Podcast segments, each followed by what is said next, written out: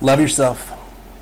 Really consider, really, really consider what loving yourself means.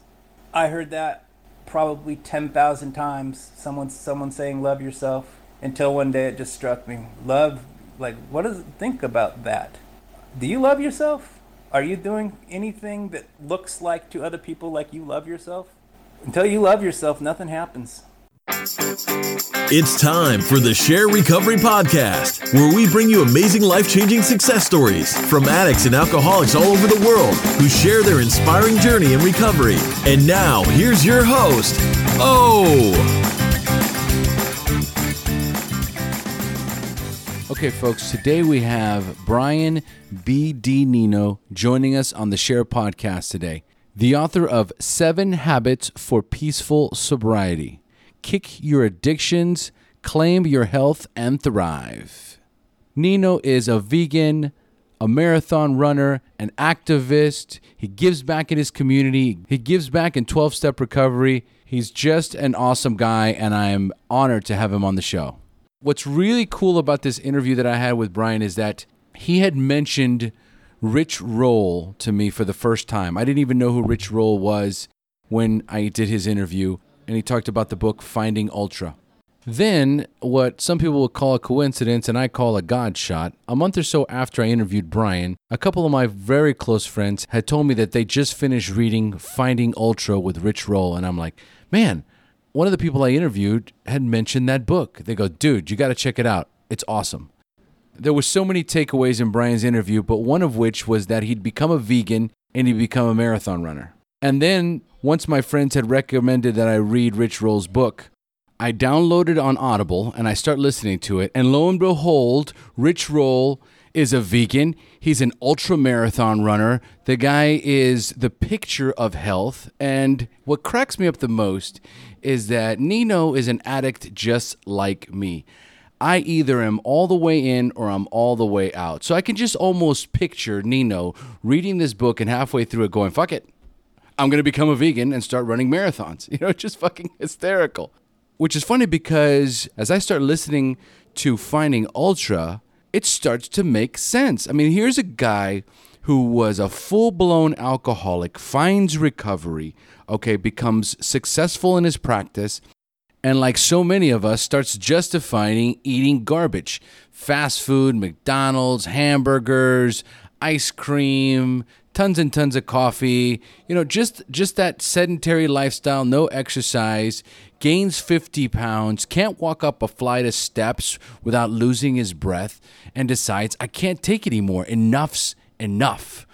And so Rich turns to his wife, who is a plant based chef, a spiritual guide, a meditation guru, and asks her for help. Now, as I'm reading this book, Many of you know that my wife is a yoga instructor. She's studying to be a nutrition coach. She's in unbelievable shape.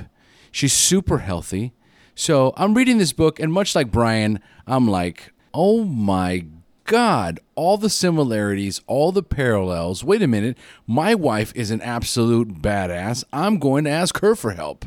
So I sit down with my wife and I said, honey, I'm ready. I've been reading this book called Finding Ultra, and that interview with Bryon is all I need. Okay, the writing's on the wall. This is it. I've got to change my lifestyle. So I'm ready to do this. Let's do a 10 day juice cleanse. You do the research on this, you make all the juices, and I promise you, I will not cheat. I will stick to it. I will make this happen. And so my wife agrees because she's tired of seeing me. I think she's just as tired of me being fat as I am. And so she does all the research. She puts together the meal plans for me. She puts together all the juice plans for me. She starts adding maca, spirulina, wheatgrass, uh, cacao, vegan protein, you name it. And then, of course, after the juice cleanse, now I've cut out meat, I've cut out chicken, I've cut out red meat, I've cut out all dairy, I've cut out processed sugars, I've cut out processed foods, no chips, no snacks, no garbage. And I would say 80% of my dietary intake now is plant based because I'm still doing a lot, ju- I'm still doing juices every single day. Uh, I'm doing Hal Elrod's Miracle Morning Breakfast Shake, so I'm getting all the nutrients that I that I need. And lo and behold, the byproduct of this is I've lost weight. I've lost about eight pounds. I've stopped drinking coffee. Never in my entire life did I ever think I was going to stop drinking coffee. My energy level is through the roof, and it's not to say that the first five days weren't fucking miserable. It was so hard the first five days to not eat whole food and to just drink juice every single day. Yes, it was very hard. I wasn't drinking coffee, and so I was totally like dazed and confused for like five days. And I had told myself that if I absolutely need to drink at least a cup of coffee, I'll have a cup of coffee.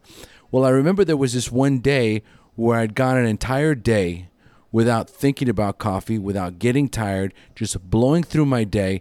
And by the time I got home, I realized, oh my God, I went through an entire day without eating meat, without eating carbs, without eating sugar, without drinking my usual 10 cups of coffee, and I feel fantastic. And I was sold. So, the reason why I've gone into such great detail about what's been going on in my life over the last month is because I owe a lot of this to Bryon. It was after that interview that I really started to think about my life and making some serious changes. When I heard his story, it was so impactful and it was so powerful. And the fact that he has written this book, The Seven Habits for Peaceful Sobriety, which I have listed on the show notes. So make sure to go to the show notes and check it out the fact that he is so involved in his community in helping others, not just people in the recovery community. For example, he is part of the Burrito Project. And what the Burrito Project is, is a group of friends that feed the hungry and homeless in cities around the world. And basically, what they do is they just encourage other people to do the same. So, you know, you get your friends together, you build burritos, and you take them out into the streets. There's no political parties or religions involved in any of this. This is purely a humanitarian effort to help others. So once you've heard this interview, I invite you to go to the SHAIR Podcast, go to Bryon's show notes. On there, you will see his website, Plant Based Nation. You will find the Burrito Project. You will see his book, The Seven Habits for Peaceful Sobriety, listed on there. All the information you need to learn or contact Bryon is right on the show notes. So, without further ado, and a quick message from our sponsor, we're going to jump into Bryon's story. Sober Nation is the largest online recovery community and treatment resource center. They provide treatment resources to those struggling with addiction, as well as to the family members who are caught in the crossfire. On top of that, Sober Nation is a huge community of good people who share their experience with each other. They have informative content, recovery and addiction news, as well as an entire clothing line which helps expand the culture of recovery. They can easily be found at www SoberNation.com. Sober Nation is putting recovery on the map. Now back to the show. Hey Bryon, thanks for joining us. Thanks for having me, Omar. I'm excited to have you, buddy. How you feeling?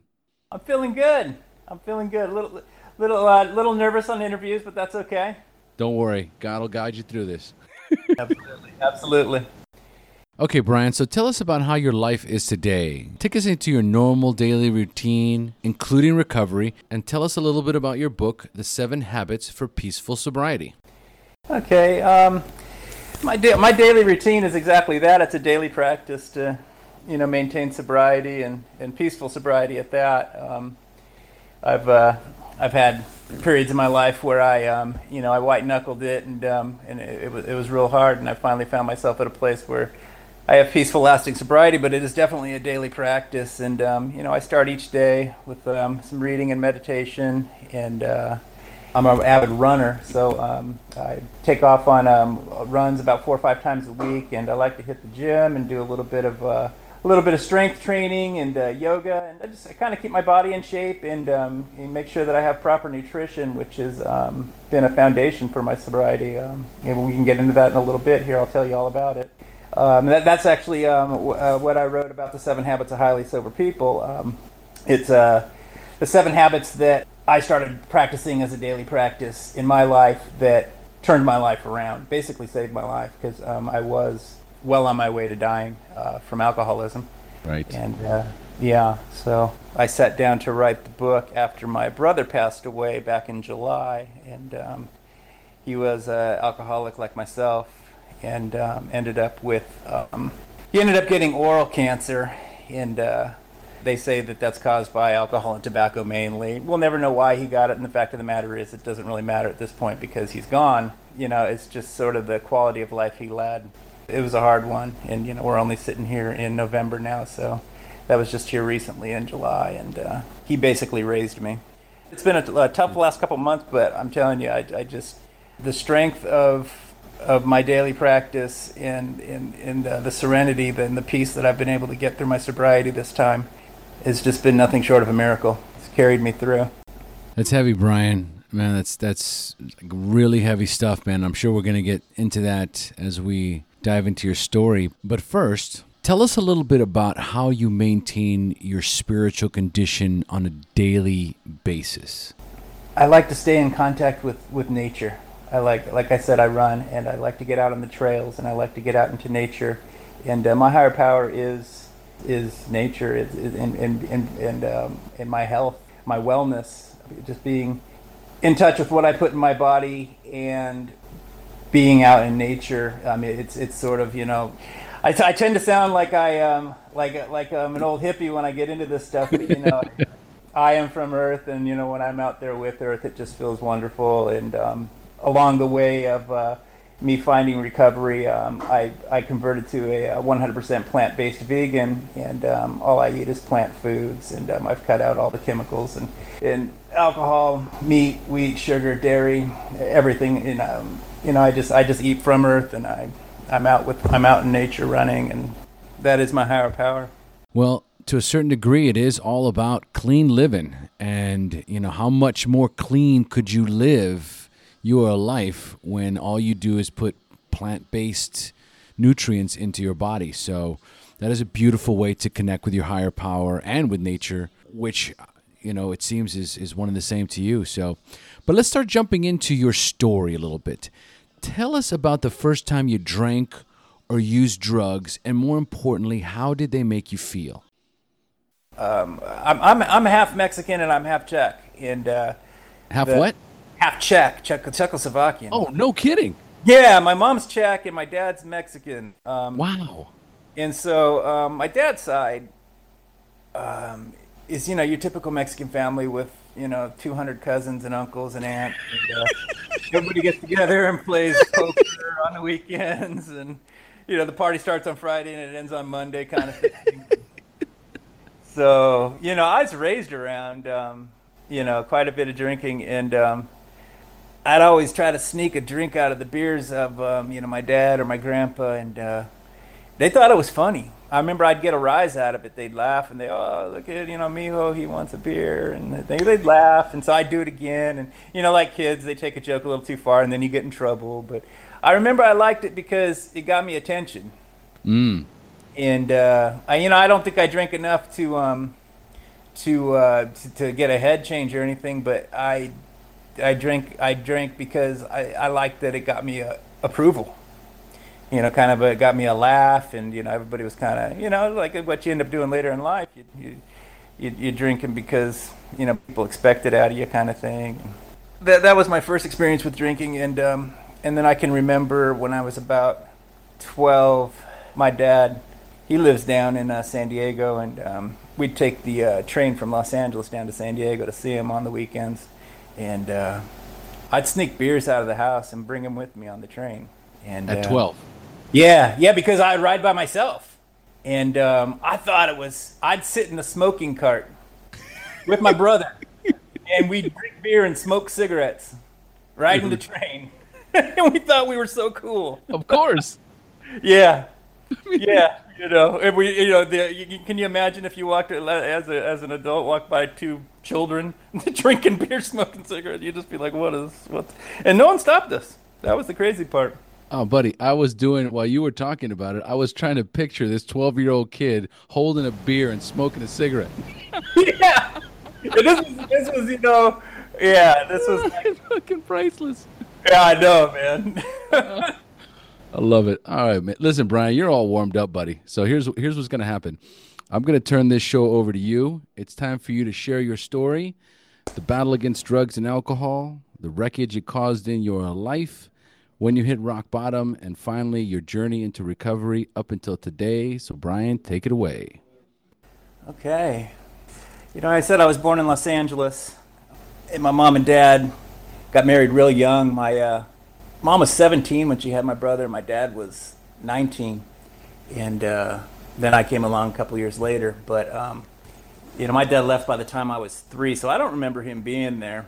Um, but it, it affected my brother because uh, he was old enough to remember, and he, he was heartbroken. I, I really don't think that he ever got over it. I mean, it, it, it kind of bothered him all through life. But um, like I say, I didn't remember. But um, again, that might be one of those things that maybe did hurt me, but I just sort of repressed it.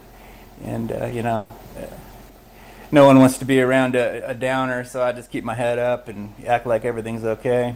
But uh, I was raised around I was raised around my uncles and aunts and uh, everybody, grandparents and um, all, my dad and uh, stepmother. Um, you know, everybody drank. That's what you do when you get together. It's it's about drinking and um, not having a couple, but having a lot. Looking back, you know, once you get a little sobriety, looking back, it's like you you say to yourself, you know, how, how did I think that was normal? But you know, when you're a kid, whatever your parents are doing, it don't matter how crazy it is. If they're doing it, you think it's normal, and not only that, you look up to it. So I looked up to it, and I, I remember thinking when I was a kid, you know, I can't wait till I'm big like them, so I can so I can be part of that. That looks fun, you know you know, they send us off to bed. They get to stay up all night, drink, laugh, smoke, and play poker and shoot pool, and you know, who knows what else. So they were my heroes. My, my heroes were alcoholics. yeah, dude, I can relate, man. I can relate. Yeah, and uh, you know, and good people. Not there, you know, like nobody was. Um, you know, everybody was nice drunks. Everybody was happy and laughing and having a good time. At least they were around me. You know, I don't know how they were, you know, in their private lives. Um, yeah, get more on that later, I suppose, as I go through the story. But um, right.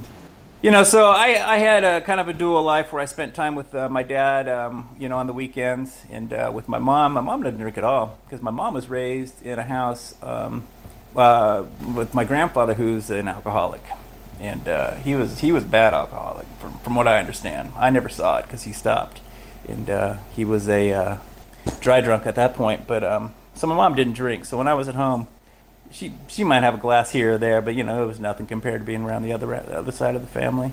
So she decided at one point it was going to when about second grade she was going to take me out of uh, out of our public school because she decided that it was um, a little too um, it was getting to be a bad neighborhood and she wanted me mm-hmm. to be mm-hmm. private school.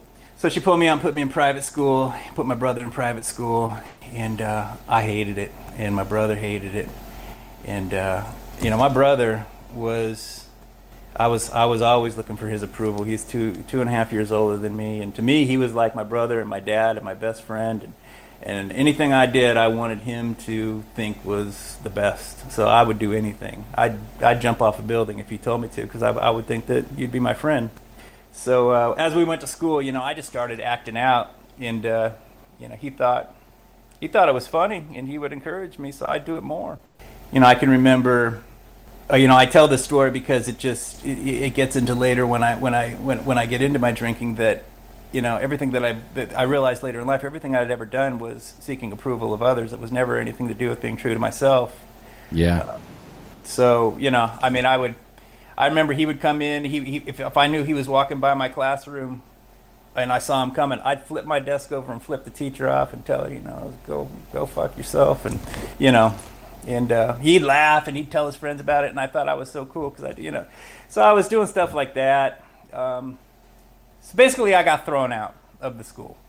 They um, came time to go to high school, and uh, the I was supposed to go on to the next level of this private school, and uh, the uh, principal had called over and said, "Don't take this guy. He's he, he's bad news." So I went back over to public school. Well, at this point, I didn't know anybody now because I'd been gone for a lot of years. And so I came in there by myself. I didn't have any friends, and I said, I got to make friends in a hurry.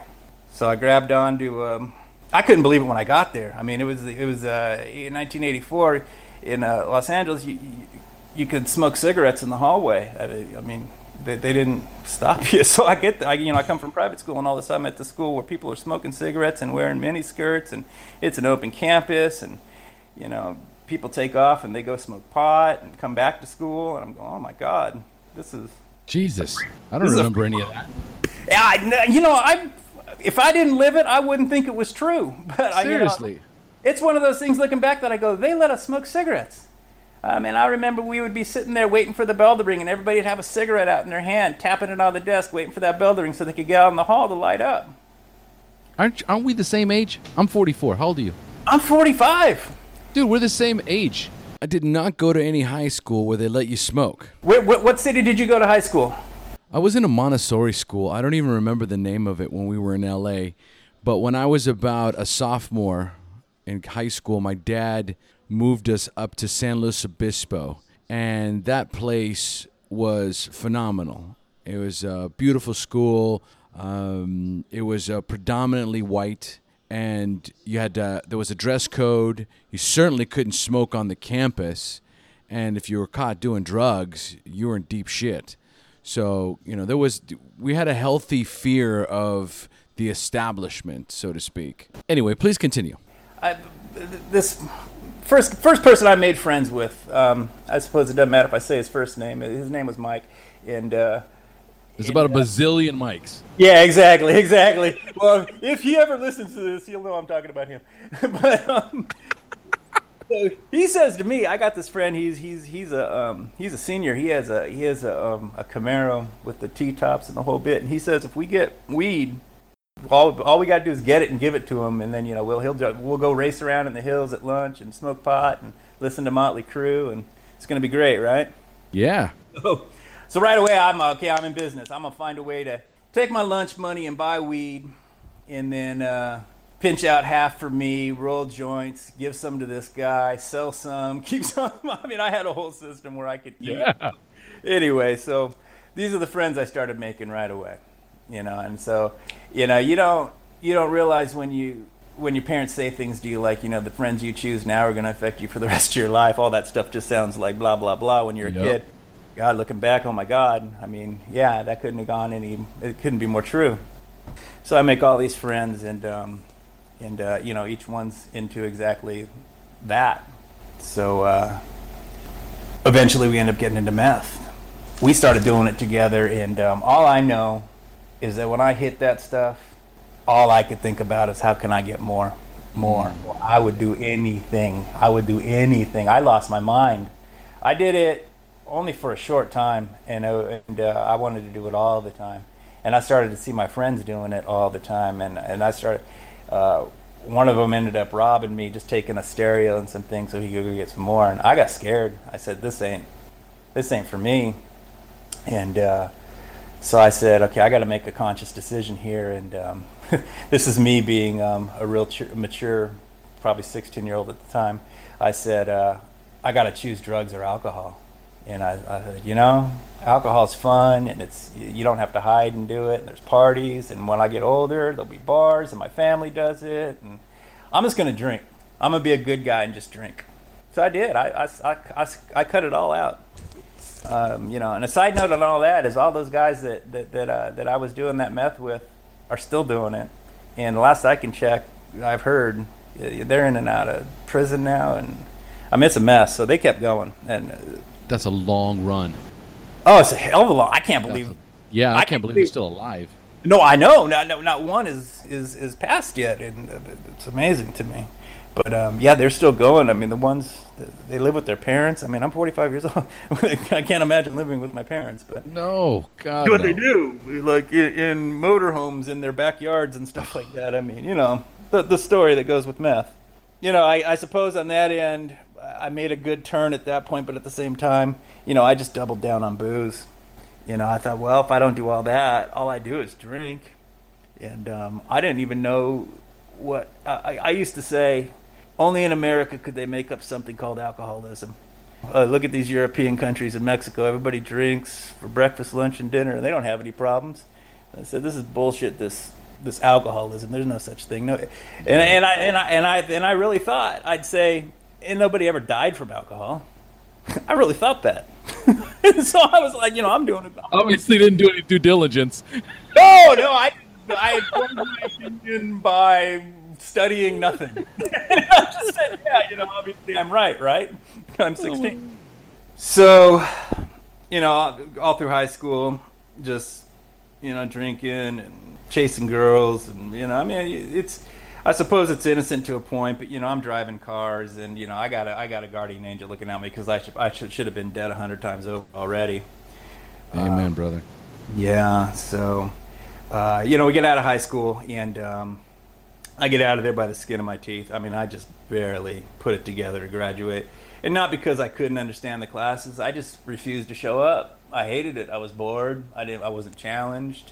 I didn't want to be there. I thought I was better than all of it, and so I stuck it through somehow, and I got out. So uh, from there, I kind of flip flopped around and. Um, was uh, trying to figure out what I wanted to do with my life. Um, at one point, I moved to uh, Florida for an entire summer. Um, Orlando, Florida. I, I, thought I'd learn how to become a professional water skier. I like it. I like it. Yeah, so I was, I was living with my mom. You know, I was out of high school and I was living at home, and uh, my mom took off down to on a vacation somewhere, and I left her a note. Said, "I moved to Florida. I'll call you when I have a phone number. I'm gonna be a professional water skier." so she got home and I was gone. So uh, that didn't work out. I didn't like it there. Um, and uh, I was trying How to. long did it last before you figured it out? One summer, I was living with my stepmother, uh, my step aunt and uncle, and um, you know I was trying to do what I do, which is drink way too much and, Mm-hmm. and be a maniac, and you know they they weren't really like that, so it's kind of hard for me to hide, and um, so I just decided I hate Florida. I need to go back to California. So I come back to California and uh, I decide, well, when I go back to California, I'll move down to San Diego, spend some time with my dad. Maybe I'll find myself down there, right?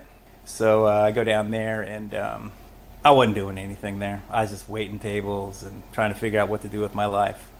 But um, I can remember when I lived in that house, I had my first absolutely alcoholic moment where I thought to myself, something's different about me. And um, they had gone somewhere. They were gone. And uh, I was at the house by myself. I live, in a big old house with a pool.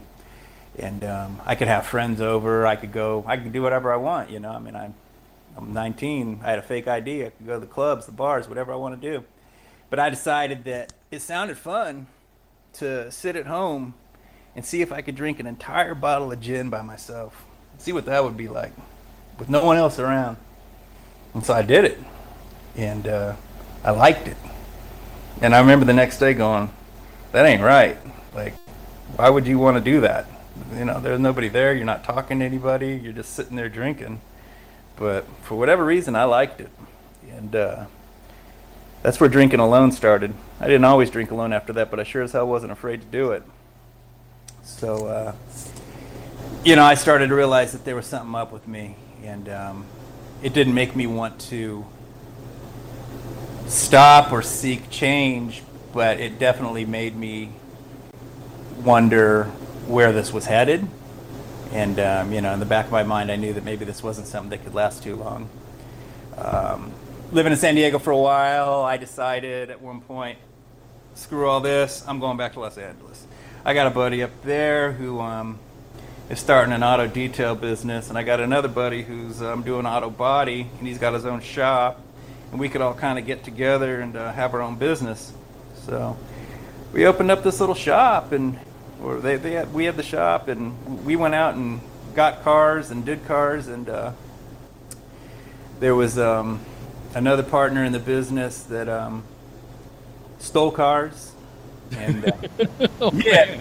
Yeah, and then so now, yeah, he's got he's got um, cars that he's stealing, and uh, then you go get the wrecked cars out of the auction, and you take the VIN numbers off the bad car and put it on the good car that you just stole, and now the wrecked car becomes the new car, kind of thing. Yep. Yeah, so you know, I was aware of it. I was around it. I rode in the cars. Um, you know, we got chased by the cops a bunch. Of, you know, because if you got pulled over in one of those, you didn't want to have to see the cop because he might figure out what was going on. So Yep. We'd ditch him, and I mean, yeah, just drunk. So at that point, we're we're thinking to ourselves, well, you know, if we get pulled over for drinking and driving, we ain't stopping. So what's the difference? So we just would load the car up with as much as a rolling bar. Oh, they ain't gonna pull us over anyway because we ain't stopping. If they get us, they're gonna get us. So this is what we're doing back then. this is about the time that the LA rave scene was going on. So you know the the club starts at two in the morning, and uh, the, the the fact that I could drink until six seven in the morning, no drugs. I would just drink. Like I, I didn't even realize everybody around me was on drugs. That's how they stayed up all night. Yeah, exactly. I had no idea. I was that naive. I just drank, and I mean, I was just disgusted, drunk, but you know, hey, I would do it. And um, so, you know, we're running around with um, stolen cars, drinking and driving, and you know, chasing girls, same old, being being young, being in our early twenties. So, at that point, we had I had made a um, group of friends that um, owned a hair salon. We did some work for them with their cars. We pick up the cars and bring them back to them at the end of the day, and when we bring them back, they're sitting there and they would have a bucket of beer on ice. Um, good old Mexican guy named Max that worked there. He's still there.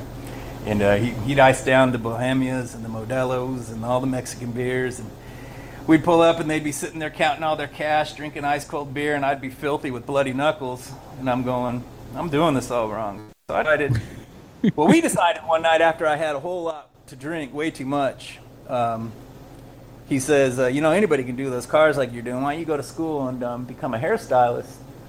you know, and uh, do do something where you can make some good money. And I saw what they were making, and I said, that's for me. I can't believe I didn't think of that already. You know, you get paid to hang around girls all day. you know, yeah, you do their hair, and they hand you all this cash, and you can wear nice clothes, and you know, so sure beats what I'm doing. So I, I did. I went to school, and um, I came back um, after I was done, and I said, "You remember that night we had all those beers, and you said for me to go get my license, and, and then if I did, I could work here." And they said, "Yeah." And I said, "Well, I did. I, I went and got it." so they said, "Oh shit, you actually went?" I said, "Yeah." I said, "Well, I guess you work here then."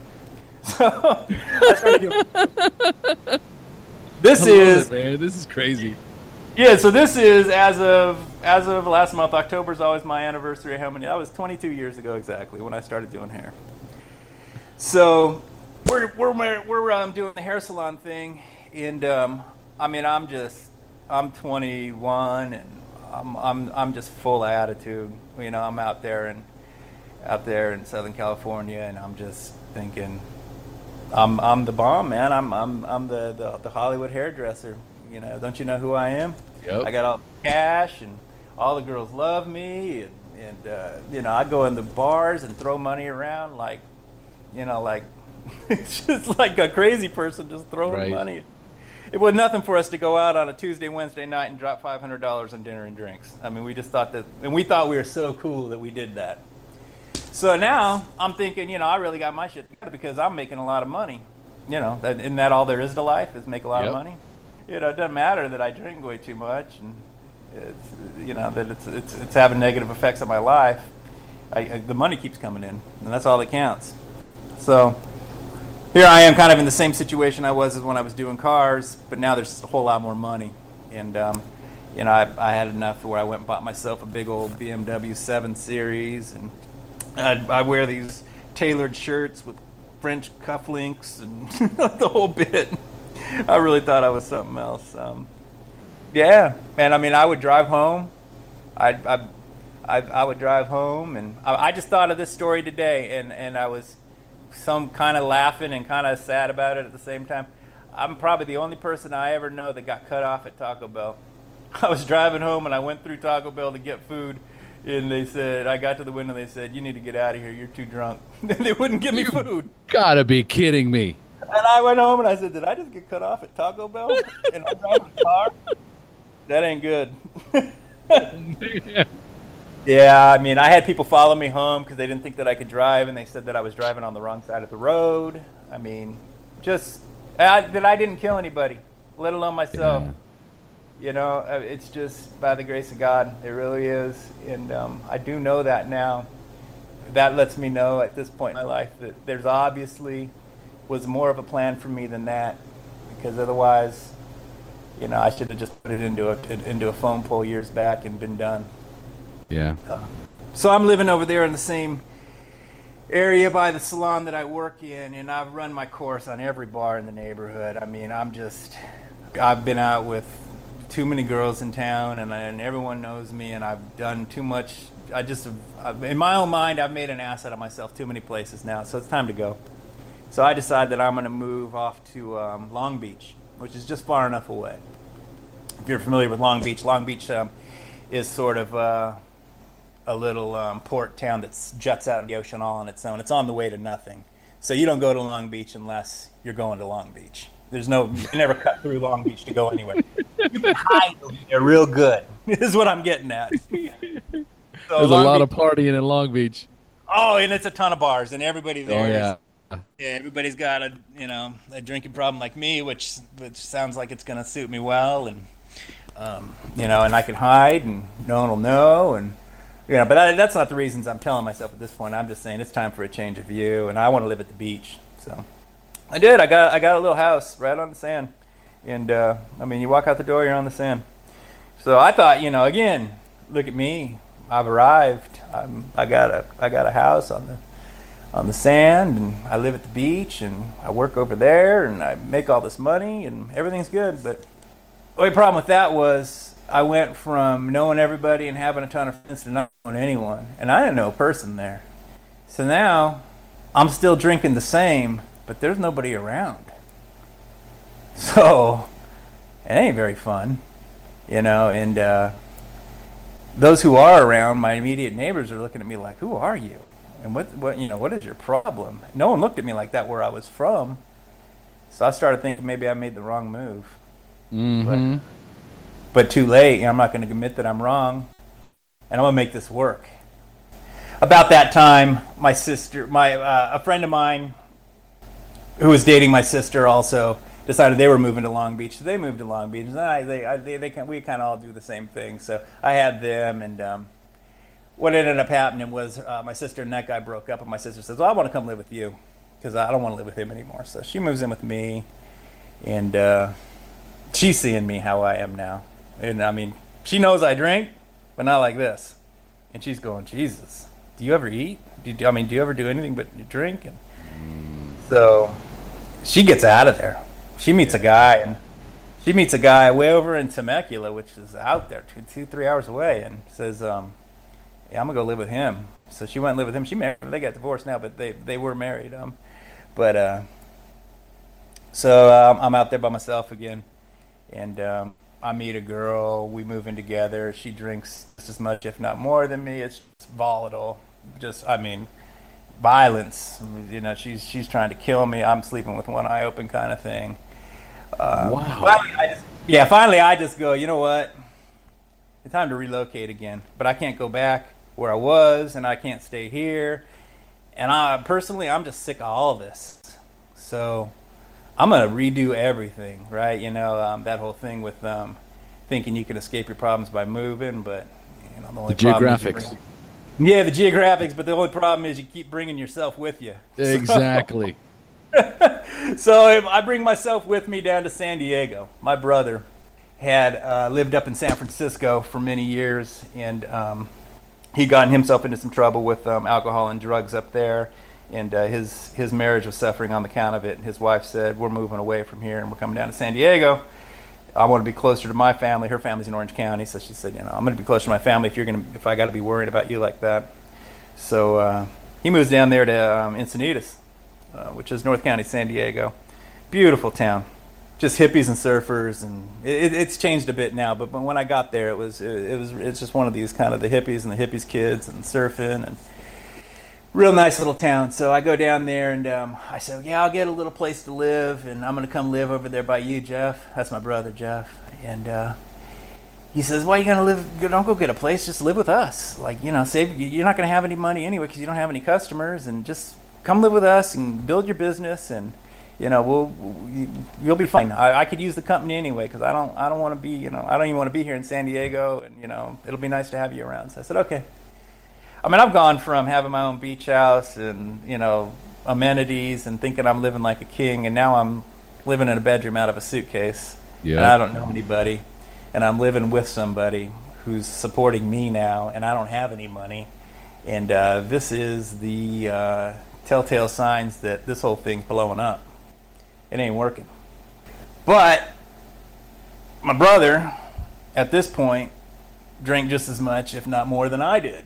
So I had that going. Yeah. And he was making a lot of money because he's in the mortgage industry.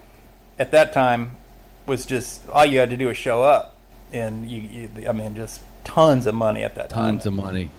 Tons of money. The the like he would say, the, the money truck delivers daily around here. Yep.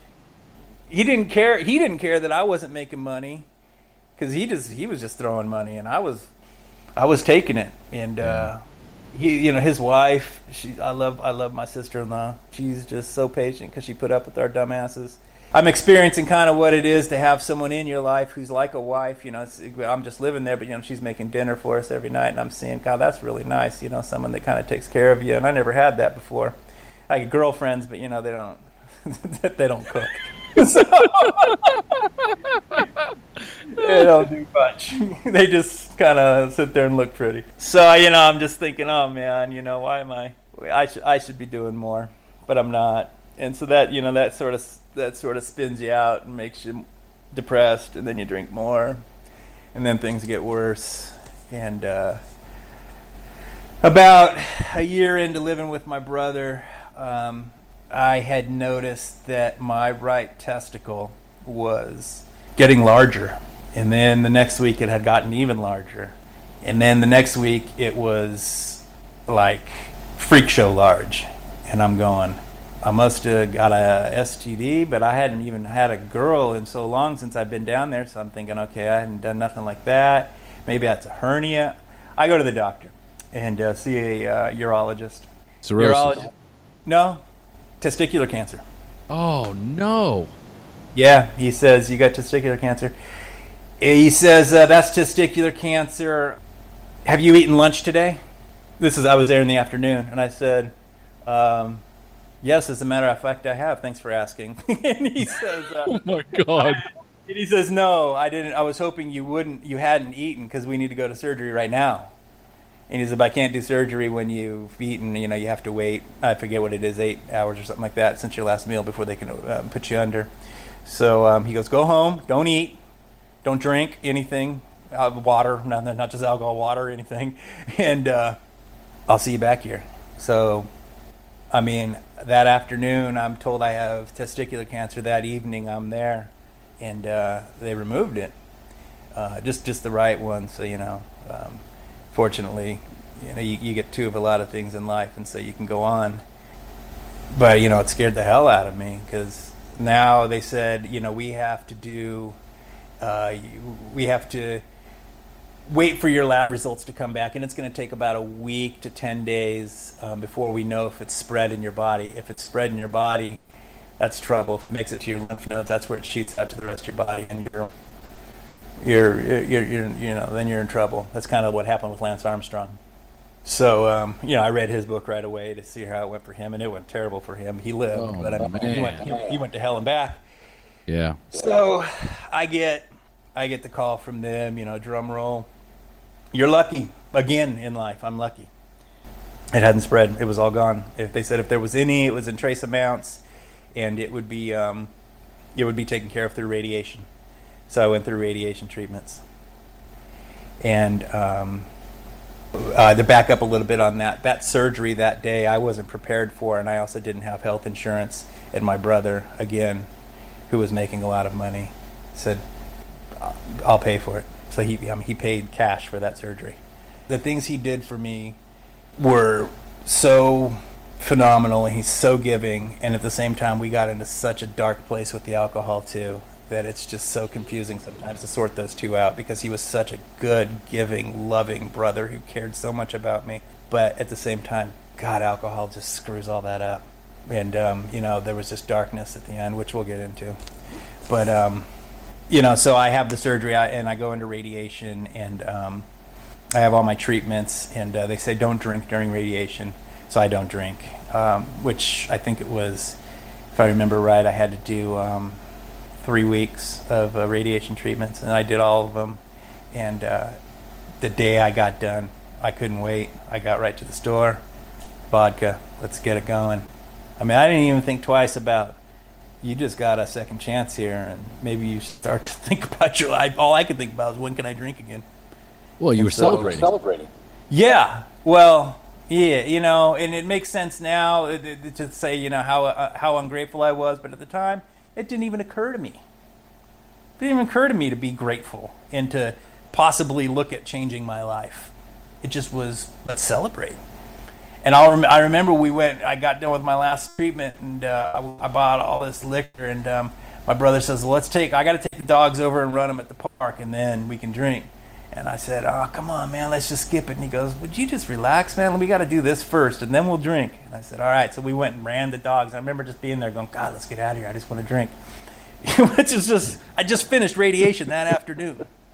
So we drank, and we drank, and we drank, and um, we got just obnoxiously drunk constantly, and um, I mean just not even fun drunk, like anesthetized, scary drunk.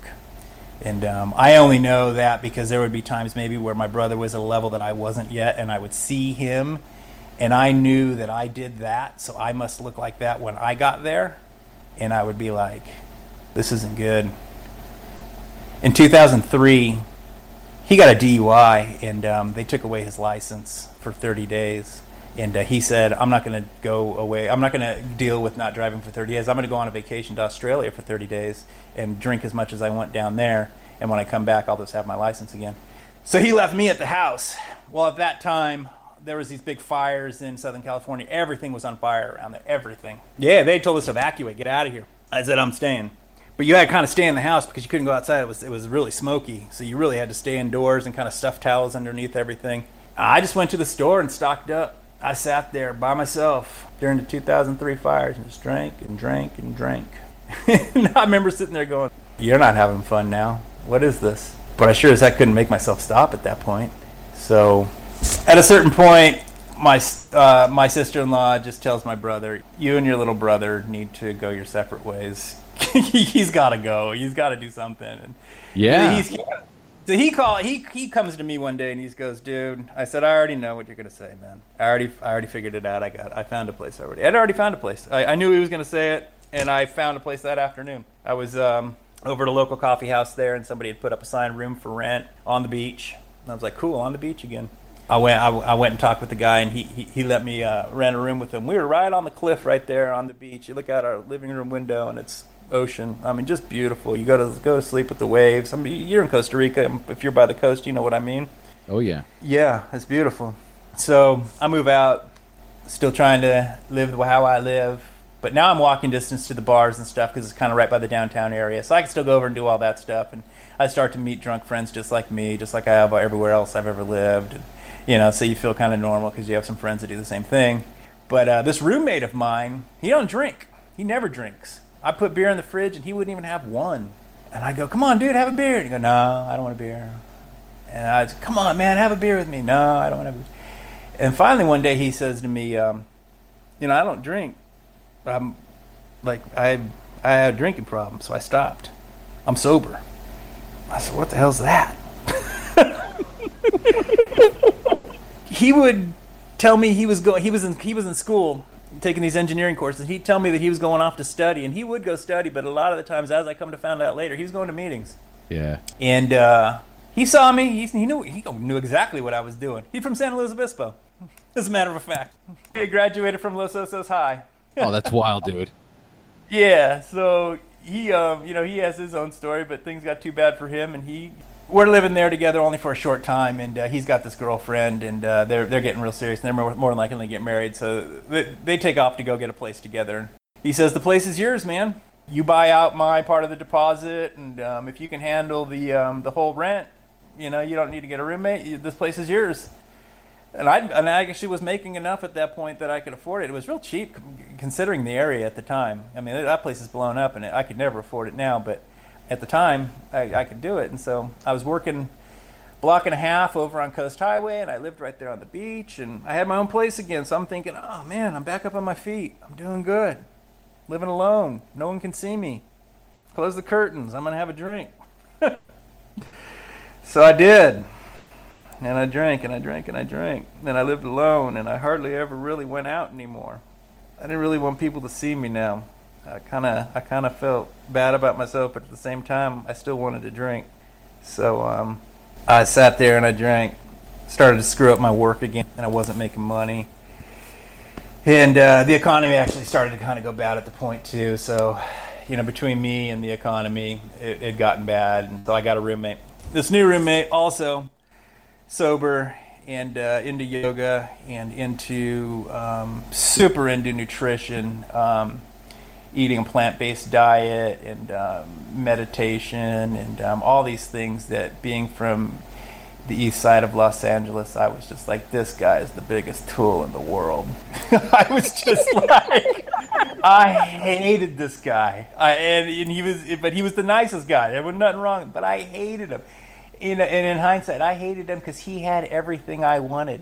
and that's what I hated, but I couldn't figure out what I hated so much about him. But I just did, and he was he he was at peace, and he was mellow, and he was happy, and he was healthy. He, he was vibrant, healthy. I mean, God, the guy glows. He, his eyes look like they were plugged into light sockets. I mean, they just they just glow and I look green and big dark circles under my eyes. Oh man! And I'm looking at him, just going, "I hate that guy. Screw him," you know. And he went to USC, so I'd go, "He's one of them USC kids," and his parents give him everything, and I, I found reasons to hate him.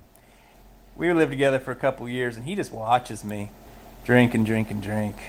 And um, about 2006, he had gone uh, out of town somewhere, and, and it was one of those situations where oh, I was going to be me again, just by myself. And I thought, I'm going to go hard. And I went hard.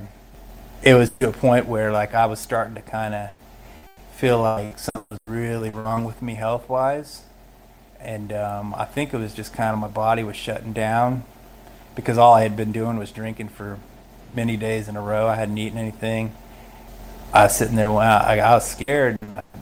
I mean, who do you call when you're scared but your mommy, right? yep. I called. Yep. I, I called my mom. I said, "Mom, I think I need some help." And I remember before I made that call, I sat there staring at the phone, and I go, "If you make this freaking phone call, that's it, man. Like you're out at that point. Everyone's gonna know you're an alcoholic because they don't know already. Stupid." you know, but in your mind, you're going, God, everyone's going to know. And then that's it. You've put yourself out. Once you close that door, that's it. That's why you see so many alcoholics leave it cracked a little bit, you know? Like, oh, I only drink on the weekends kind of thing. I mean, anything just so they can still do it. But once I close that door, I know I've, I've closed it. And so she came and got me next day, rehab. I did 28 days. Place called A Better Tomorrow out in Temecula, California. I got out of there and uh, came home to my roommate, my my really healthy roommate. and he's looking at me. He goes, "Where you been?" And I said, "I was just getting some my getting my head together." And he goes, "Well, that's good, man. I'm proud of you." And I said, "He knew what I was doing, but we didn't talk about it." He lived there with me. I was sober. I was eating my body weight in ice cream every day at this point, putting on a ton of weight. it just, you know, I I was hitting the gym real hard, lifting weights and eating ice cream and steaks and just I mean I I was just getting gigantic. I I, I started to look like a WWF guy. Oh my god. Oh my god. Yeah, you know, you know if there's one thing I learned about it is I am wired a certain way, and if I'm gonna do something, I do it, and so I'm I got to find balance, but it's got to be the right things, and I was doing that all wrong at the time, but at least it was be- it really was better than drinking.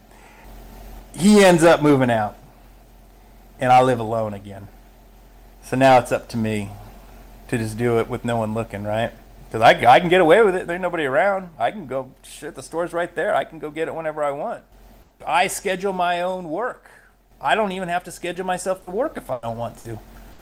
And there's nothing making me do anything. I don't have kids. I don't have a wife. I don't have anybody to answer to except myself. I stayed sober for a while. And I'll be honest with you, I really don't know how long. I can't remember. It wasn't long though. It was long enough to make me very angry and very irritated with every last bit of everything. I remember I would scream at the helicopters that flew over the house because they were too loud. I'm yelling at helicopters. I'll picture that. Yeah, you know, because along the coastline they use it as a flight line, so they come by all day long, and I'm screaming at them. I mean, I've, I've lost my mind. I'm not. I'm not happily sober. All I'm doing is not drinking. I went to a meeting, and this old timer in there was sharing, and he said something to the effect of, you know, the dry drunks, and if you're going to be pissed off and you're going to go through life being pissed off at everything around you, you might as well just drink again. Uh oh. Now I know what he meant, but at the time, man, I was just looking for a reason. Mm-hmm. He said that, and I said, cool. And I was back out. So I was doing it again. But I was really, really measured with it this time. A little bit. I'd only buy a pint, not a whole fifth, because, you know, whatever I buy, I'll drink all of. So I'd only get a pint. And then, uh, I, and then I and then I discovered that if I smoke marijuana, it makes me not want to drink anymore. So I'll drink, and when I know I need to stop drinking, I'll smoke some pot, and then I'll eat and I'll fall asleep. this is my plan. And then you know I'd go through some times where I wouldn't. I would I would get sober for some time because I still was really I was I was all that's the you know that's the constant thing about all of this is it sounds like I was just doing nothing but struggling, but there was times where I was on a good run and I started to kind of see the the light come on, but then I'd put it back out and I would get some good months put together of, of sobriety. And then I would go, okay, I'm good now. I can do it again. And I'd go try again and it wouldn't go good. And back and forth, back and forth, relapse, get better, relapse, get better. But I always went back to those meetings. It was right there by my house. I, divine intervention, when you look back on this whole thing, I move in with a guy who's sober. He moves out immediately, but I get a glimpse of what sobriety's like. There's a meeting walking distance from the house in this little neighborhood by the beach yeah, I'm going. So I, I got that now. I mean, I got little things that are helping me. I'm trying, but I'm failing, and I keep failing, and then I keep trying. I, a guy moved in next door to me in this little place, and um, we ended up becoming really good friends. I told him, even if he didn't see, he never saw me do it, and I figured it was best if I told him that I was sober, so that I wouldn't drink. And so I said, "Yeah, I just don't drink. I haven't drank in, in years." I just told him that, and um, if I did do it, I made sure he didn't see it. And then when I hung out with him, he would drink and he smoked pot. He did all that, but uh, but um, I just wouldn't do it. And one day, I said, "Give me a beer, man," and he goes, "No, you're not supposed to." And I said, "I said I decided all that's stupid, man. It's making me crazy. Give me a beer." And he goes, "Whatever, man. If that's what you want to do, so you give me." He doesn't. He doesn't realize what this is all about, you know. Oh, yeah. So he gives me a beer, and um, I'm off to the races. So I'm kind of thinking, well, maybe I'm normal again. I can do this. You know, same, same old, same old. Get better, get, get better, get sick, get better, get sick.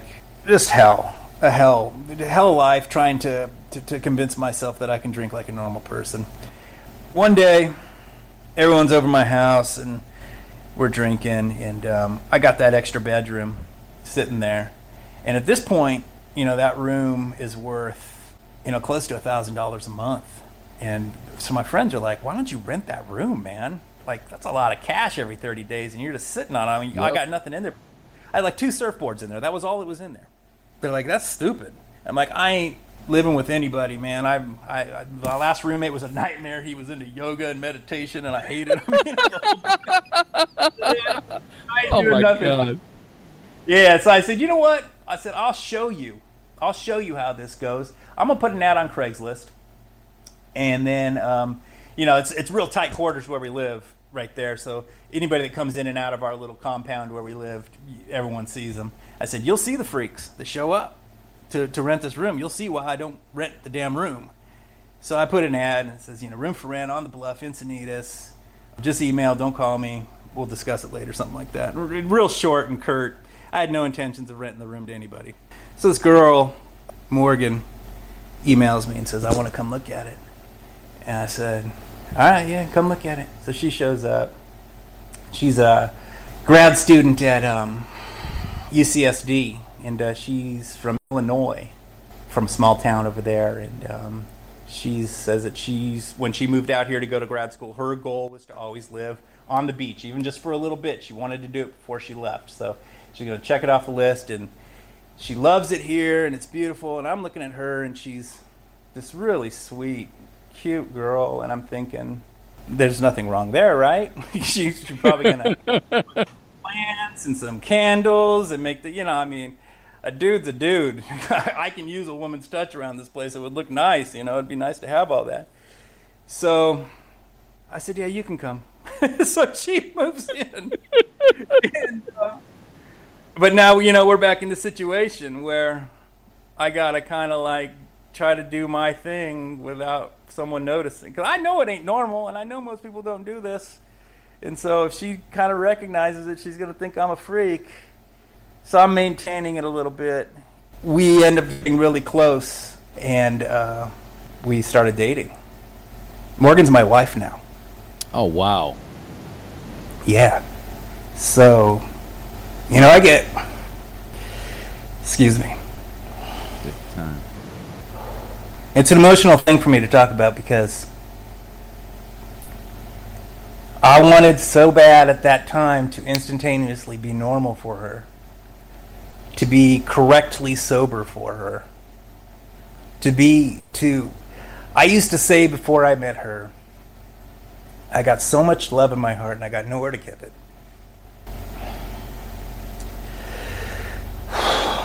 And then she was there, and it's time. It's time. It's time now. And I ain't ready, you know, because I ain't ready. This doesn't just, in my mind at that time, this doesn't just happen immediately. This is going to take forever. And in the meantime, she's going to see it, right? Yeah. So, my thought was at the time, she I drank in front of her. She didn't think that anything was wrong. Well, she sort of did. She knew I drank too much, but she didn't know that there was the problems that had been in the past. She didn't know me well enough yet.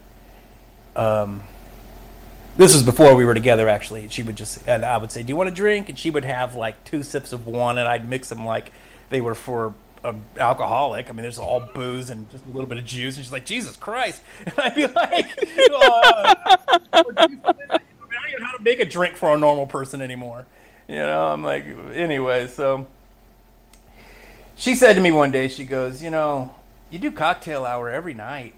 That's a little much, don't you think? And I got real mad and I snapped at her. But I just remember thinking, Oh shit. Like, God damn it, she's noticing. So I reeled it in a little bit and uh, maintained. And like I said, we, I, I put together some time while we were getting to know each other and we got together and we were dating. And, um, but then I slipped back out and um, she went out of town for something and again here i am alone. No one's watching. And in my mind i'm going to make up for lost time right? Yeah. so you're in here now.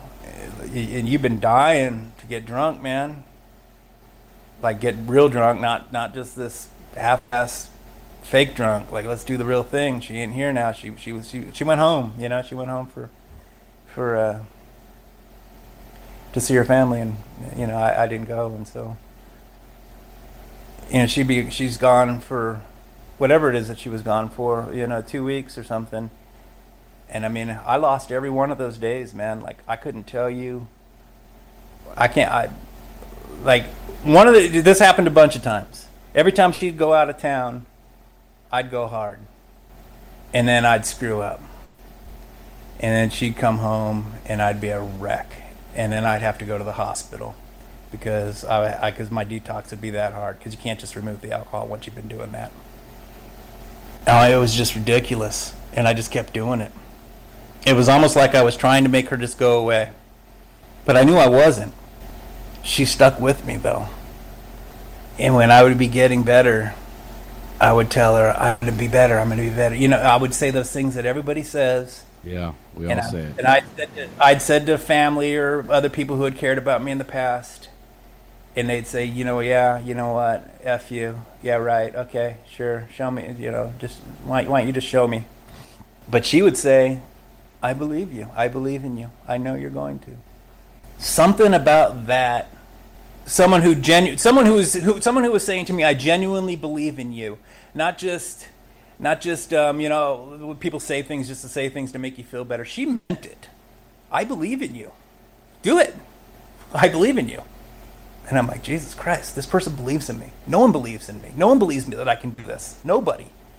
My whole family can't do it, and they should. so why would they believe that I could do it? None of us ever have.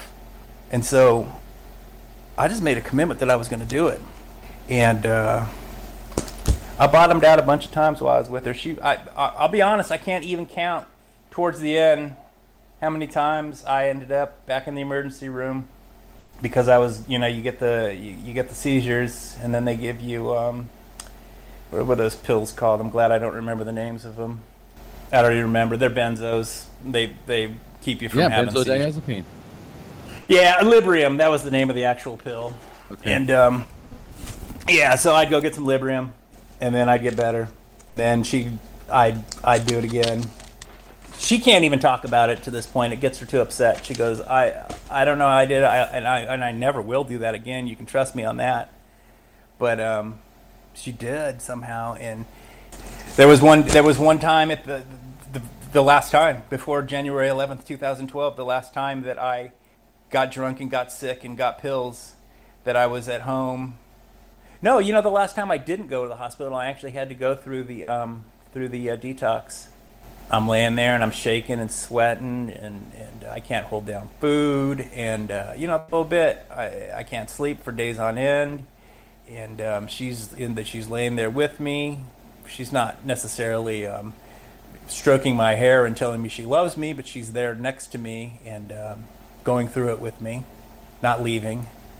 And uh, I just told her I had found a sponsor at that point, and I had been working with him, and uh, we had gone through the steps together, and I really felt that night you know it's one of those it's one of those um, one of those moments that there's really no way to convey it with words i was done and i Yeah. told her i said you know there's no way that i even expect you to believe what i'm saying to you and you don't have to you can just believe me once it's happened but i'm telling you this was it she's like i believe you okay and I'm like, no, you don't. And she's like, okay. like she's like, you don't have to convince me. So, and and that that was it. I mean, I just I have I haven't drank since. Um, I I stayed in the program uh, in Encinitas um, until uh, until we uh, she finished grad school, and from there she had a fellowship she had to do um, out in St. Louis, Missouri, and uh, she came to me and said, "We're going to St. Louis." Uh, uh, um, she she didn't say we're going. She said, you know, I'm done with fellowship. I'm done with uh, grad school pretty soon, and then the next step is I have to go to St. Louis, Missouri for this thing uh, for two years for my for um, at Wash U. What are we gonna do? And I'm going St. Louis.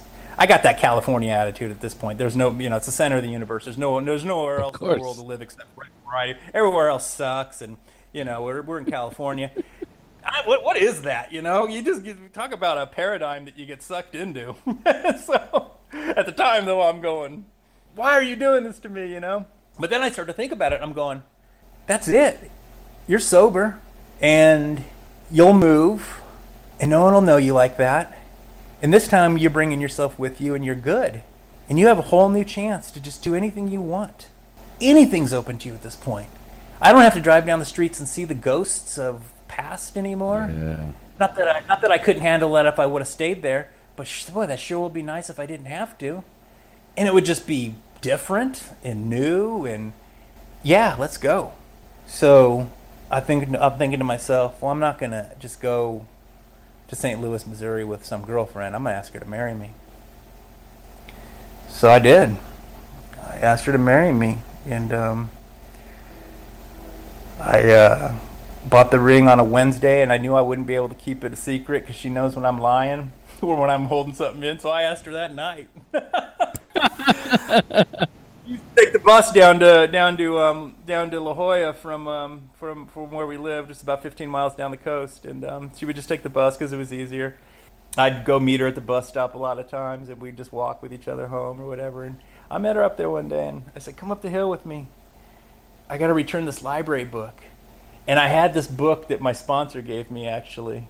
It was um, oh, I wish I could remember the name of it. It's one of those ones about the promises, and. Uh,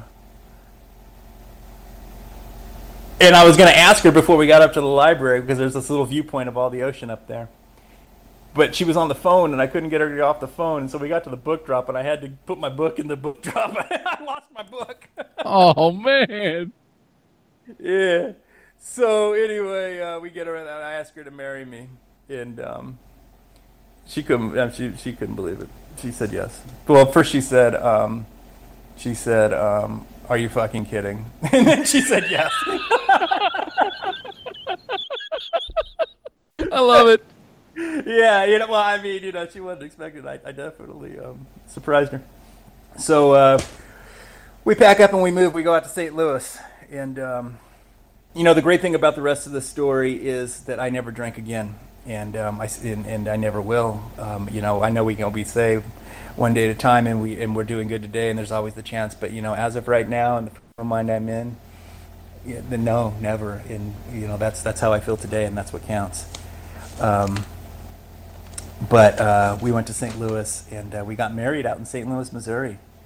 We invited about I think we invited about 300 people, and about half of that showed up. You know, it was m- mainly family and just close friends because it was a destination wedding with a destination of St. Louis. And so, Yeah, yeah. It's still a destination. yeah, yeah, it was definitely, definitely. And I, you know, it was it was a lot to ask anybody that came. I was just so shocked that they did, and I was so grateful because it was, you know, it was a lot to do for, Yeah. for me to come see me get married and to see us get married, you know, and so we did that. We, uh, we, we were living in St. Louis, and um, the first year um, anniversary, we went up to the Upper Peninsula of Michigan uh, during the fall to go see the uh, fall colors change and and to just go go hike and be out in nature. You know, that like I say, my higher power is, is, is as it turns out, is just being being in nature and being being around beauty. While we're up there, um, my brother had told me that he he, was getting um, he had a lump in his tongue and he was going to go see the doctor. And uh, he didn't think it was going to be a good prognosis. Well, he was always kind of a pessimist, and so I said it's going to be fine, you know. And he goes, "No, I don't, I don't think it's going to be a good thing." And so while we were up there, I talked to him, and they said it's cancer. It's uh, oral cancer, and so him and my mom had always been at each other's throats. Him mainly at her throat. He's just real resentful and yeah, alcoholic stuff. I said, "Well, you gonna tell mom?" And he goes, "No." I said, "What do you mean, no? You got to tell mom. I mean, it's your mother. You got to tell her you have cancer." And he's like, "You tell her." So you know, I'm on my one year anniversary, and I got to call my mom and tell her. You know, I don't resent him for that, but you know, I just I just remember thinking to myself, "Come on, man. You know, you gotta you gotta let this stuff go." Yeah. But uh, you know, so he that was on our one year anniversary, and um, he fought it for quite a while. Um, we just we just celebrated our third year anniversary in October, and he died in July. So you know, we're looking at close to two years he fought. Um, when I say he fought, I mean he sat. He went through the. He went through what the uh, doctors told him to do. He took all the medications they removed a good portion of his tongue and then they removed more of it and then they removed parts of his throat and then they removed his voice box um, they just kept cutting off and radiating him in chemotherapy even further. Um, i know just because i saw pictures that he was still drinking during this um, i don't know how much you know i know how we drink and if it is we do drink it's always too much. And at that point a little is too much is in my opinion and that's only my opinion. But um, he uh, slowly but surely pushed everybody away. Um, at one point my dad was living up there with him because of the chaotic lives that everybody in my family has. He had to go live up there for a little bit.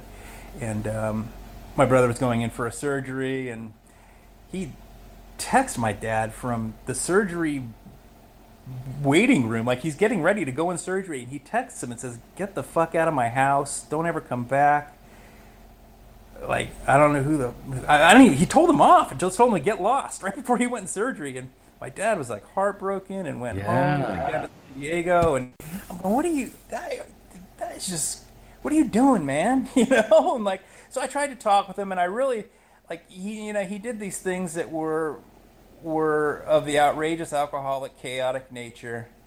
And it'd be so easy for me to just go, you know what, you dumb mother. But I, I would try to gently work with them.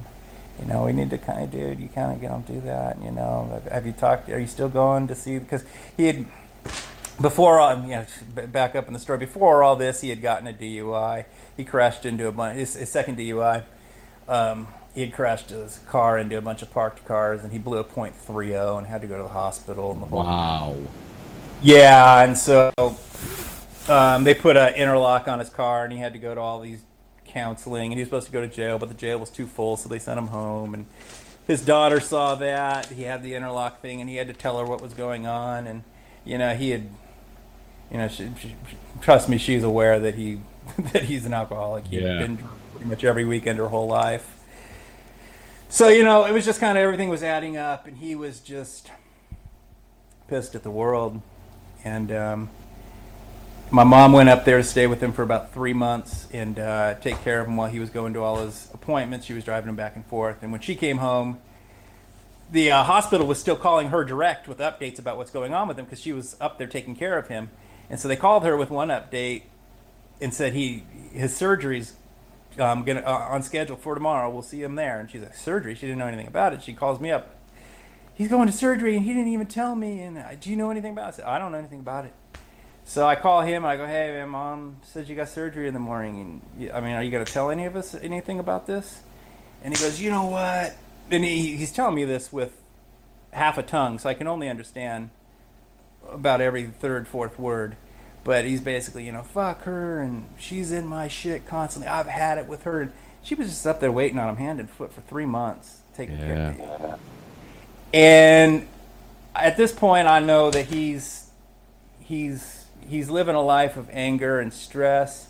He's still drinking alcohol, and he's not really he's he's not doing he's not eating food. He's only having these nutrition shakes they give him, which have no nutrition. I mean, he's not doing well. Realistically, in my mind, I'm thinking that he's he's he's probably not going to make it, and I'm I just want him to find some peace before all this, before he goes. This time's running out, and uh, you know, can we can we let this go before you go? You know, and uh, I threw the hail mary, and I said, "Look, you dumbass, you got people that love you and care about you, and are trying to take care of you, and they're just concerned, man. And you treat people like shit." I said, "You know, you've been handed all these." You've been handed all these things by life, these warnings, these these signs that you need to get your shit straight, and you just and, and, and you're obtuse. You just keep going. You know, you get you, you, you get a DUI, you get another DUI, you get cancer, you get more cancer. You, you I mean, he's he's done he's he's had all, the, all these things that have happened in front of his family that have embarrassed the hell out of him. He said, how much how much do you need? When's bottom for you? Well, this is either going to wake him up or it's going to make him tell me, you know, get and I and I and I had a feeling it would be that he'd tell me to get lost. But what if it worked, kind of thing. Right. And uh, I mean, this is it anyway, right? He's not gonna. I mean, I, I'm I'm realistic. I know he's not gonna make it. Maybe this will work. I've tried everything else. Well, you know, he just tells me, you, you, "You're obviously better than the rest of us," and uh, you know, I don't I don't have all these problems that you seem to think I have, and um, you know, why don't you uh, why don't you go help the world somewhere else? Go save the world somewhere else. I don't need you. I, I, you know, I, I got other things to deal with right now. So. Man. And that was about eight months before he died. We never spoke again. We never spoke. Um, we, he couldn't really speak anyway, but we never messaged. We never emailed. I tried texting him and emailing him a handful of times, and nothing. He wouldn't. He wouldn't get back to me. He just. He just didn't want to talk to me. And um, it's whatever he. However he relayed this story to my uh, sister-in-law. She also doesn't want to speak to me. And then my dad, my stepmother, my sister. They all have. They all. By the way, all of these people that I'm listing all are alcoholics. they have all banded together to say that Bryon is not a good guy and don't talk to him. And so we, we don't talk, Man. which is okay. I was real taken apart about it at first and very offended and hurt. And then at one day I just kind of had this moment of clarity and it was like, what are you wishing for? To be to, to witness them be alcoholics? You've tried everything. You've to, I've, I, each and every one of them I have talked to in person and written an email to and said, I love you. I worry about you. I know where you are because I have the same thing. We have the same thing. We are alcoholics. I realize that you think I drink heavier and you don't have a problem because you're not as bad as I was. But I said, please don't use me as the yardstick by which you measure alcoholism. It is what it is. Be thankful that you weren't like me, but you still have a problem and it's still disrupting your life. And it's making it's making it unmanageable. Well, that either works or it doesn't, right? And it doesn't. And uh, when he died, there was a funeral and uh, I knew that it would be my dad and my stepmother, the, the, the Mexican side of the family, uh, basically, the Nino side, would um, be there, and it would be an absolute drunk fest. We were going to, well, not we, they were going to get together to commemorate my brother who died an alcoholic. Whether he died from alcoholism, he died from cancer. And whether cancer was brought on by alcoholism doesn't matter the fact of the matter is is that he his entire life was affected by alcohol. It was it was it was disaffected by alcohol. It was it was it was it was affected poorly by alcohol. He lived he lived that life that I was leaving living before. I know what he was doing. We did it together. It hurts. It's no fun, and he kept going, and he died that way. And so we're going to commemorate him that way. I didn't go. I didn't go to the funeral, and I was a little conflicted about that. My mom went. My mom, who has over the years dealt with worrying sick about both of us and our alcoholism. Went to the funeral for my alcoholic brother and watched my family drink like alcoholics and not just get a little drunk, get fall down, blacked out, slobber, sick drunk. I didn't go. And, and I, I don't have a regret for it. And, I, and I'm glad that I don't because I, was, I wasn't sure how that was going to work out.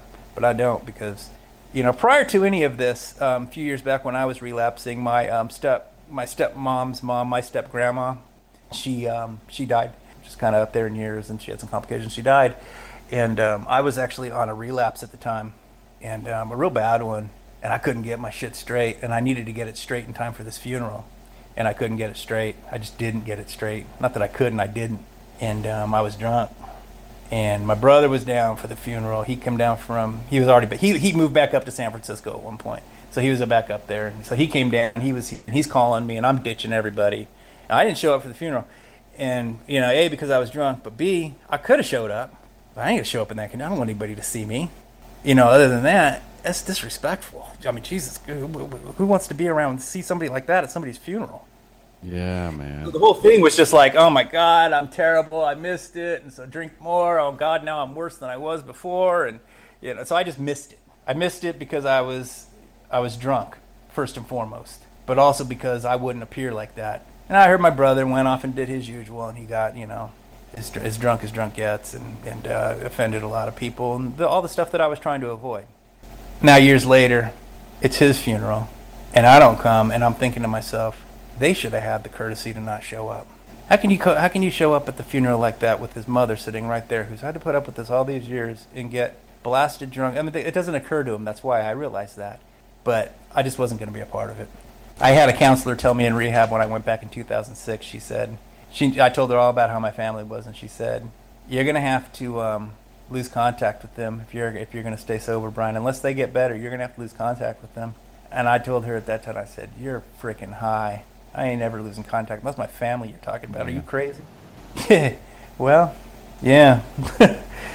That's the way it worked out, and um, I'd love to have them back, but I, but only if they got to find it. And if they don't, that's okay. They're not obligated to stop drinking, but I'm, you know, neither is anybody obligated to bring around being around them while they do it. Absolutely. So um, I uh, I made a conscious decision to um, to go with my wife when I was with her when we first got together. I saw the opportunity. Here is this person that believes in you, who is normal, and you can go. When we call them, I don't say normal, but you know, we say normies. She's a normie, and you can you can get better and you and have a life and be away from all this. This is your chance. The the, the bus is here. Are you ready? Because you need to be ready now. You know, and uh, it scared the shit out of me because it was like, oh God, I already see how this is all going to pan out and um, you know, I feel like they're back where I left them all those years ago, right there, and if not worse.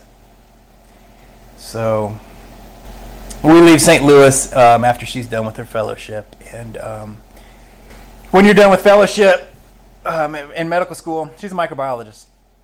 So she, she She's a smart one. She's a smart one, yeah. Oh my gosh. When you when you finish your fellowship, um, there's only a certain amount of jobs that are going to be available in the country. It could be anywhere. You don't know where you're going, which to me was so exciting. We're going anywhere. I don't even care. You know, let's just go. Yeah. So um, it ended up being that we might be up in Chicago, we might be in Rhode Island, or we might be in Texas. And I said, "Oh my God, Texas!" well, she gets the job in Texas. So we moved to Fort Worth, Texas, and you know what? I love it here.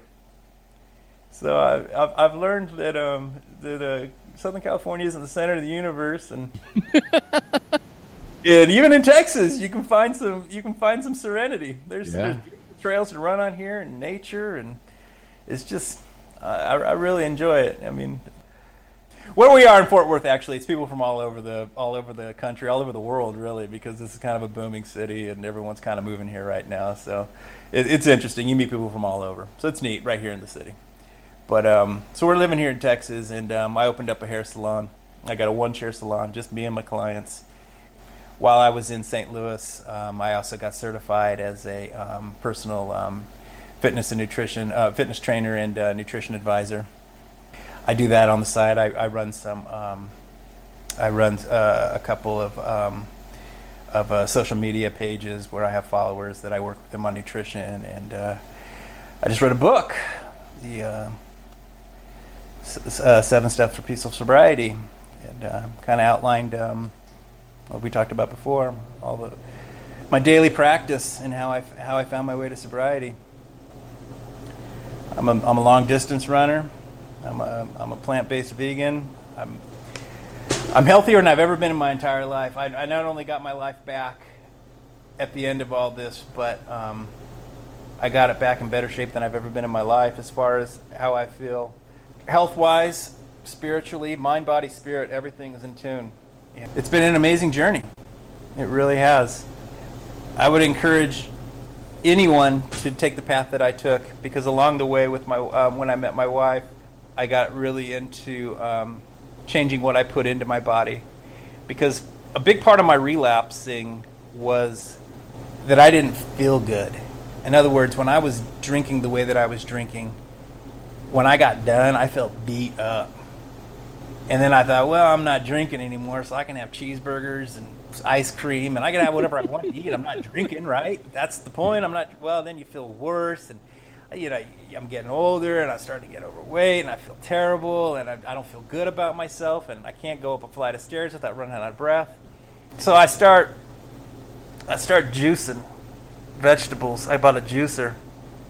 I start juicing vegetables, and it makes me feel amazing.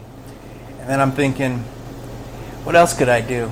so I st- so I just start studying nutrition. I read. Uh, uh, if uh, you're familiar with Rich Roll, he's a um, he's a plant-based vegan and uh, ultra distance runner uh, who's, who found sobriety um, late in life, um, and he uh, wrote a book called Finding Ultra. It's an amazing story, and I read it, and when I read it, I had never run, really, serious. I'd gone maybe on a mile here, mile there, a couple miles maybe, but I'd never been a runner. And I was reading it, and, and, and like a good alcoholic, I said, "I'm gonna run a marathon."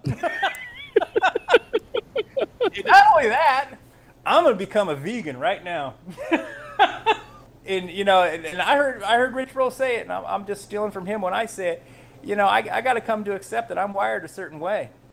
I just am. I can spend the rest of my life fighting this and trying to change it, or I can just find the ways to harness it.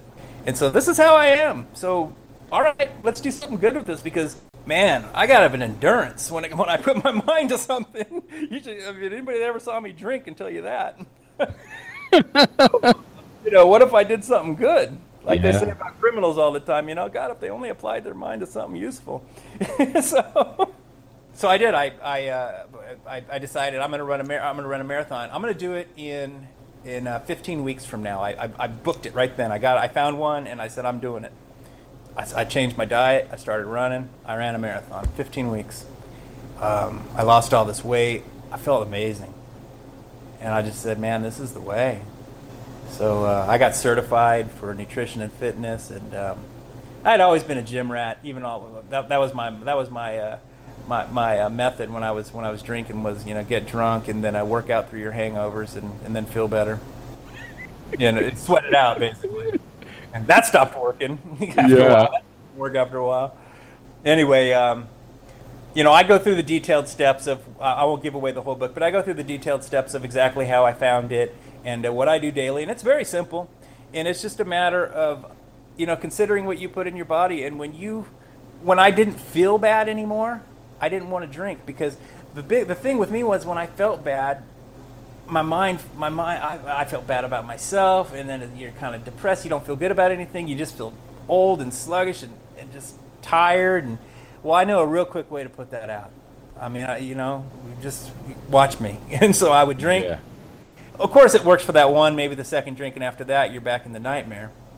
So i said how can i get to where i just feel and this is my only this is my my only concept of of um, of zen back then how can i get a three beer buzz all day long every day without drinking that's what i would think to myself and so i, I, I fine-tuned my body with diet and exercise and um, making sure i put all the right things in no meat wheat dairy sugar alcohol processed foods and obviously no tobacco and um, those are the things i removed and i eat all plant foods and um, everything's from Earth. Um, all the food's from Earth. I'm from Earth. Getting back into sounding like an old hippie, but it really is true. If you just kind of get yourself back to your roots, you can breathe deep again and you feel well. And then you think, why would I ever drink again? it just doesn't even occur to me to drink. The funny thing is, Omar, we're on this interview. My wife's out of town. She's on business right now this is when I would do my best work before. This is when I would be, I wouldn't even be able to put two sentences together to speak to you before. This just occurred to me right now while we're talking. Like, oh yeah, she's gone. It doesn't even cross my mind anymore. I mean, it's Yeah. it's it's it's just a miracle for someone like me. That is a miracle. There's, I'm looking at a wine rack right now. My my wife has a glass here and there. I don't know why she buys this wine. She never opens it. She likes it. It's from different places she's been, and it reminds her of stuff. She likes the wine rack because it's an old, you know, antique, and the glasses look pretty. So she has, she likes it. Yeah. I, I'm telling you, I'm, I'm thinking about this right now for the first time talking to you. It's just there. I don't even think about it. It's amazing. It's a miracle. It is absolutely a miracle, and I am fully aware that not all of us get it. Get get the miracle, get the gift. That's I call it the gift. It's given to us, and we can take it and abuse it and lose it, or we can be grateful for it every single day and remember how it was. And that's what I do. I'll never forget.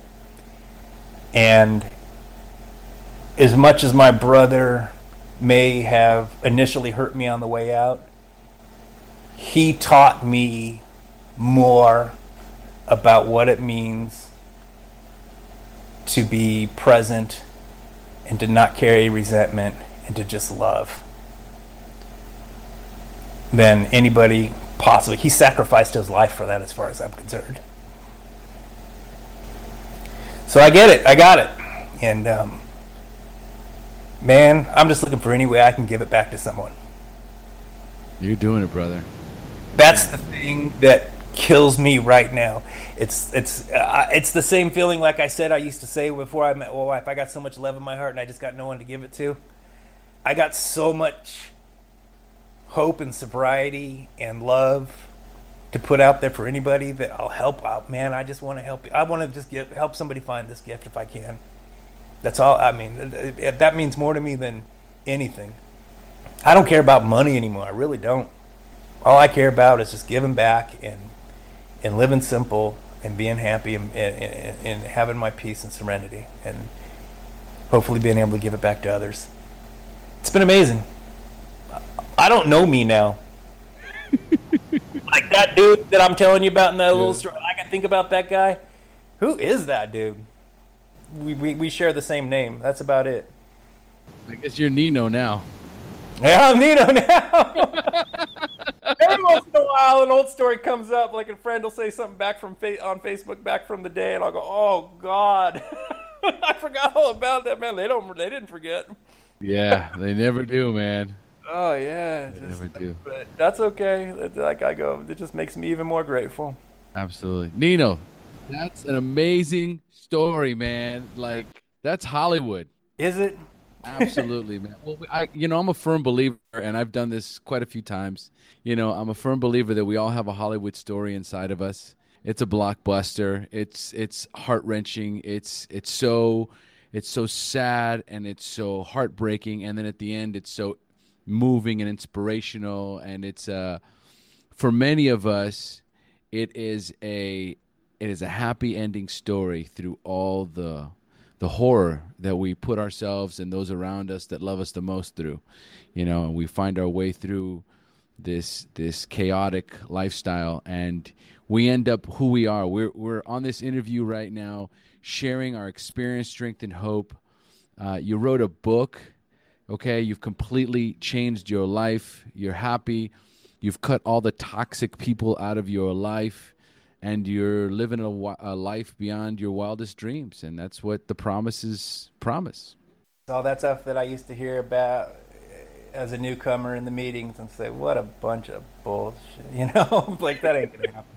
Like, and I was, they're exaggerating, no. And I, and, and I feel like I have it, and then some. All of that stuff they said. absolutely. Absolutely. Your story there's so much in there.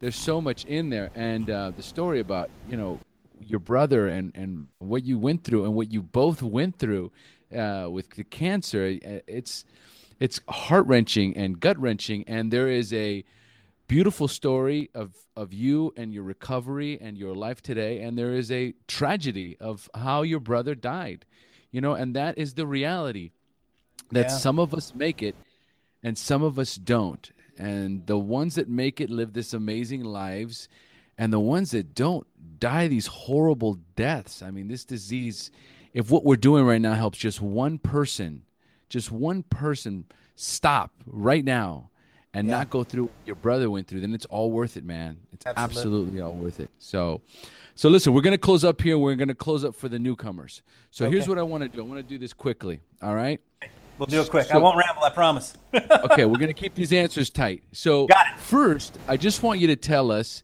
what is the best suggestion you have ever received? Take what you need and leave the rest. Uh, that's what my sponsor told me um, when I was uh, in uh, going to meetings. I used to get so mad about some of the things in there that didn't sit right with me. And you don't need to get overwhelmed with the details. Take what you can use and leave the rest. Someone else can use the stuff you don't like. That's why it's there. Take what you need, leave the rest. Love it. I love it.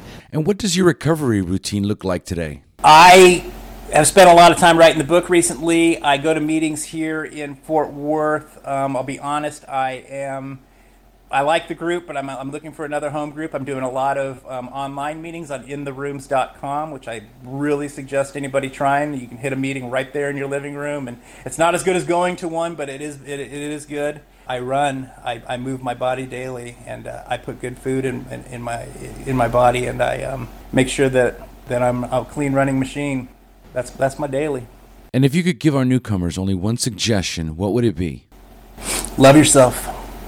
Really consider, really, really consider what loving yourself means.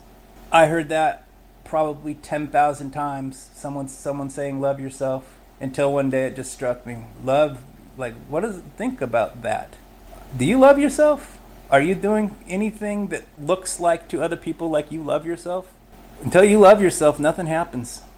And the beautiful thing is, once you love yourself genuinely, for real, everything changes and everyone around you can see it.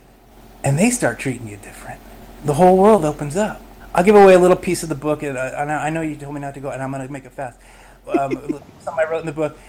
You know, I was watching a, a, a nature documentary, and there was these buffalo, and they were all in their group, and one of the buffalo was injured, and it sits on the outside, and that's it. That one's out. They won't let it back in, and that's how I felt when I was out there, when I was drinking, when I was when I was when I was a drunk. No, the world just sort of puts you out. They don't mean to, they just do. And then all of a sudden, once I started doing good things for myself, and I could see it again, like I, they could, the world could see it again, they were like, "Hey, how are you?" I'm like, "I'm good. How are you?" but but but when they could sense I was sick, they probably wouldn't have told me I was on fire if I was. Very true. It's very Yeah. true, man. It just it's it's it's it's almost how it's the same thing how we treat homeless people. You know, you just they're they're invisible people. It's it's kind of how you get treated when you're when you're sick. What an absolutely amazing suggestion, Bryon. I love it. It is going to be incorporated in my life. It has been for a long time, but I just don't think I've consciously looked at it. Being mindful, truly loving yourself, and what does that mean? So, how about making the suggestion for this week is love yourself? Love yourself. Man, I love it. That's the first thing we have to learn how to do, and it's the most difficult thing we do. We hate ourselves when we come into these rooms, and we have to learn to love ourselves. The, the slogan has always been, We'll love you until you learn to love yourself. And it's so true. We have to learn to love ourselves. Yeah, yeah. Well, I, I I love myself a lot these days. I do, man. It's like some days I go, man, this is borderline conceit. I need to like re- reel this in a little bit, and just keep it on the real level. I hear you, brother. I hear you, man. Well, folks, we have now reached the end of our show. Thanks for joining us. And as we say here in Costa Rica, pura vida. Pura vida, Omar. Thank you. Thank you for joining us on the SHAIR Recovery Podcast. To check out the show notes page on this interview or to thank our guests for sharing their story, go to www.thesharepodcast.com. While you're on the website, don't forget to sign up for our free newsletter to stay up to date on the latest news, podcasts, and interviews. Want to be one of our guests and share your story? Then go to our website and click on the Share Your Story button. We share our inspiring recovery stories every Tuesday, so subscribe to our show on iTunes or Stitcher Radio to get your free weekly download. We'll see you then. The opinions shared on this show reflect those of the individual speaker and not of any 12 step fellowship as a whole. And though we discuss 12 step recovery and the impact it had in our lives, we do not promote or endorse any 12 step anonymous program.